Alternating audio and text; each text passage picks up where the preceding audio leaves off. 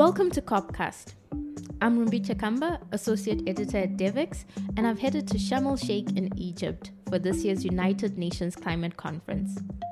In this podcast series, we bring you inside the walls of the Blue Zone for a series of in depth conversations with climate and development leaders, asking them the big questions what's really needed to make meaningful progress towards climate goals, and what role should the development community play to support that. David Malpass has a, a past where he has denied climate science, and I think that makes him unsuitable to lead the World Bank at this time. At the 27th United Nations Climate Change Conference in Egypt, the calls for restructuring the multilateral development banks were echoing through the halls, with the hopes that with reforms, finance will flow more readily to low income countries to allow them to green their economies and help their populations adapt to the changing world. In this episode of Copcast, Devex senior reporter Sarah Jerving sat down with Phyllis Cuttino, the new president and CEO of the Climate Reality Project, who emphasized one reform in particular a switch up in leadership at the World Bank.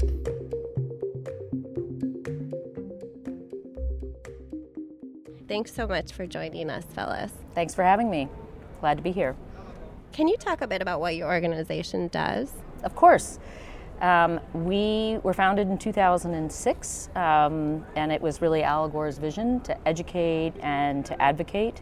So we train and engage thousands of climate change reality leaders around the world to press for solutions to the climate crisis. So really proud that we have more than 225 climate reality trained leaders here on the ground and uh, more than 30 staff. And of course, you may have seen the vice president has been here and um, had a big announcement today with Climate Trace. So, really pleased to be here.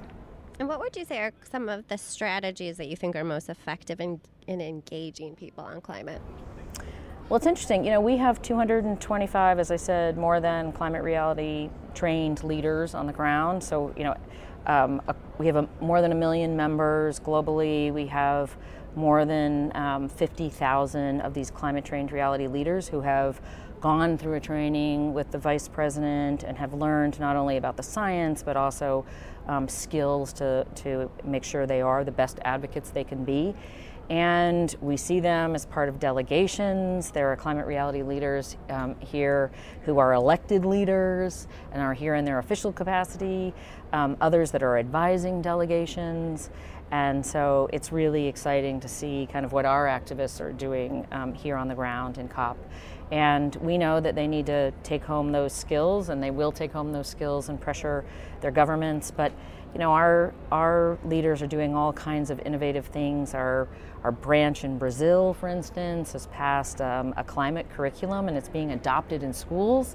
So we're making sure that young people, as they grow up, understand about climate science and, and kind of the changes that need to be adopted. Um, we in the Philippines we have a 100% renewable campaign. Um, so each of our branches around the world and all of our chapters, more than 117 in the United States, 25 of them on college campuses, work in their own way to make progress. And so we're, we're really excited. And, um, and I think for us, you know, looking at that climate trace data that, that the vice president um, released today is going to be really useful in, in helping not only us as advocates, but other advocates to really see where emissions are coming from, um, you know, how we can do better. And how would you like global climate activism to evolve in the coming years? Kind of what do you think needs to change? So I think, you know, I've talked about 2030 as a deadline, and I think that as activists and advocates, we need to ramp up the intensity um, between now and 2030 um, if we're to be successful.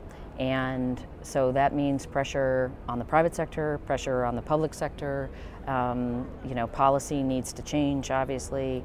Um, you know, financing, as I've said. So as activists, we really need to make sure that we're pushing hard on all you know, across every sector of society to make the change that we need. And what are you hoping come out of these discussions at COP27? Well, I think it's clear that we're not doing enough in terms of our commitment um, or our work to hold warming to 1.5 degrees. And so there has to be a real focus on holding countries accountable for not only the pledges that they've made, but really to increase the ambition. Um, otherwise, it looks like we're on track for a temperature increase of between 2.1 and 2.8 uh, degrees, and of course that, that's devastating. Um, so in addition to commitments around mitigation and lowering emissions, it's clear that we've really got to mobilize financial resources. And so, again, that's not only commitments that have been made in terms of $100 billion a year to most vulnerable countries, but we really need to increase ambition there and, un, and really unlock private financing as well. So, another thing that we are hoping to come, uh, to come out of the COP is kind of increased awareness and, and advocacy around multi development banks um, and the World Bank, of course, in particular, as the preeminent multi development bank. And what sort of reforms would you like to see in the multilateral development banks? Well, um, just looking at the World Bank, for instance, the first thing is they need to honor their commitment to only finance fossil fuels in the most extraordinary of circumstances. So, between 2018 and 2020 alone, $18 billion of fossil fuel projects were financed. So, First, first of all, they have to honor their commitment not to finance fossil fuel projects, except again in the most extraordinary circumstances. But also, the, the interest rates must be changed so that those resources are more available to developing nations. So we've really got to bring those rates down and, and unlock those resources. So, and then of course, um, I think our chairman in the Climate Reality Project has been very clear that we'd like to see not only reform of the bank and its practices, but we'd also like to see um, a new leader of the World Bank. David Malpass has a, a past where he has denied climate science, and I think that makes him unsuitable to lead the World Bank at this time.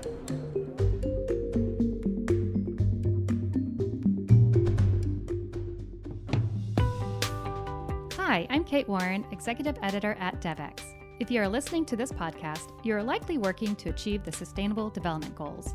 But are you subscribed to DevEx Newswire? Global development can be a fast moving, complex sector. Our team of global reporters work every day to bring you the news you need to make sense of it all.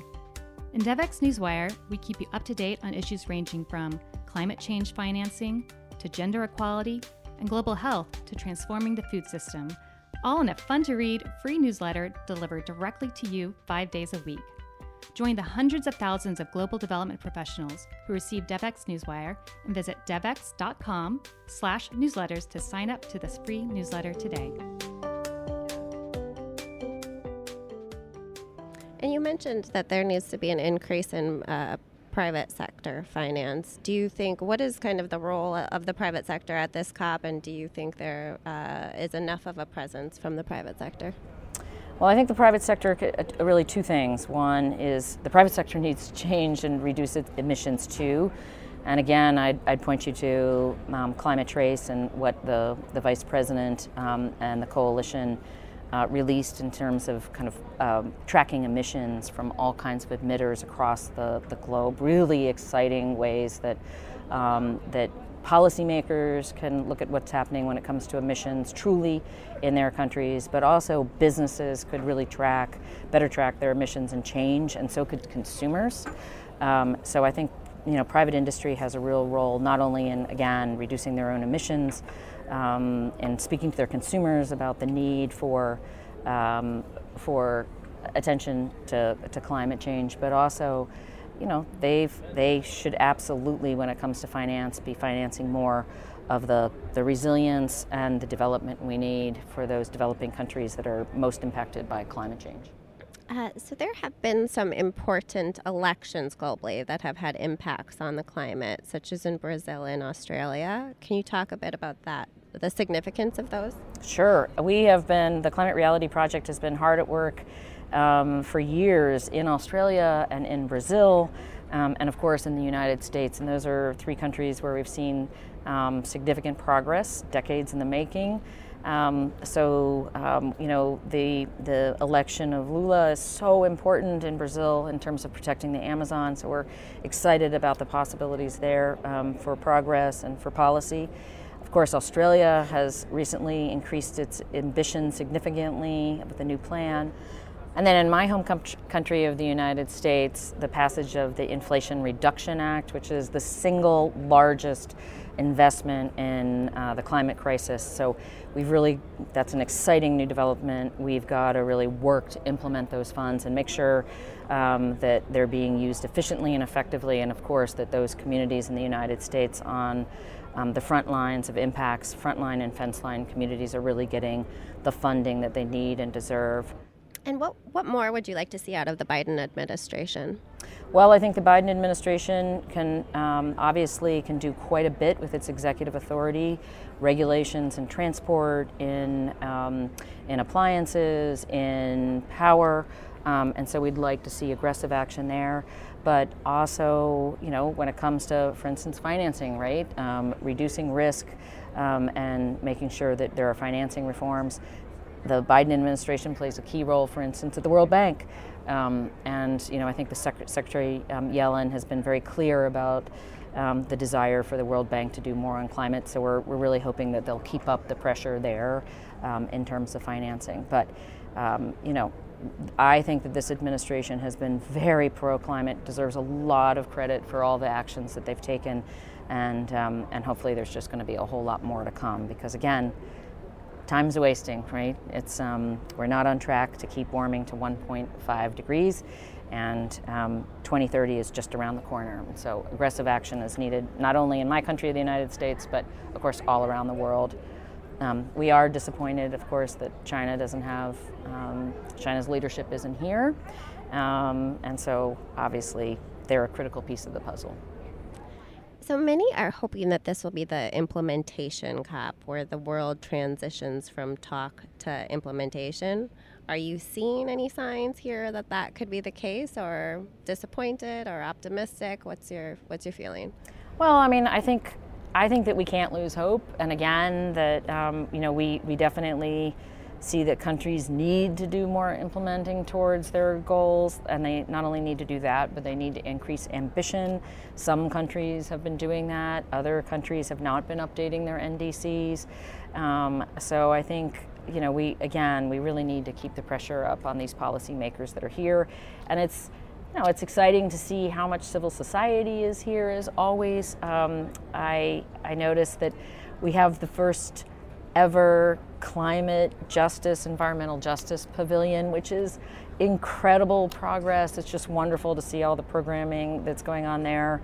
Um, and I'm I'm thrilled because one of our one of Climate Reality uh, Project board members, um, Dr. Bullard, has um, he and two other environmental justice leaders in the United States have really um, are spearheading that pavilion. So it's wonderful to see.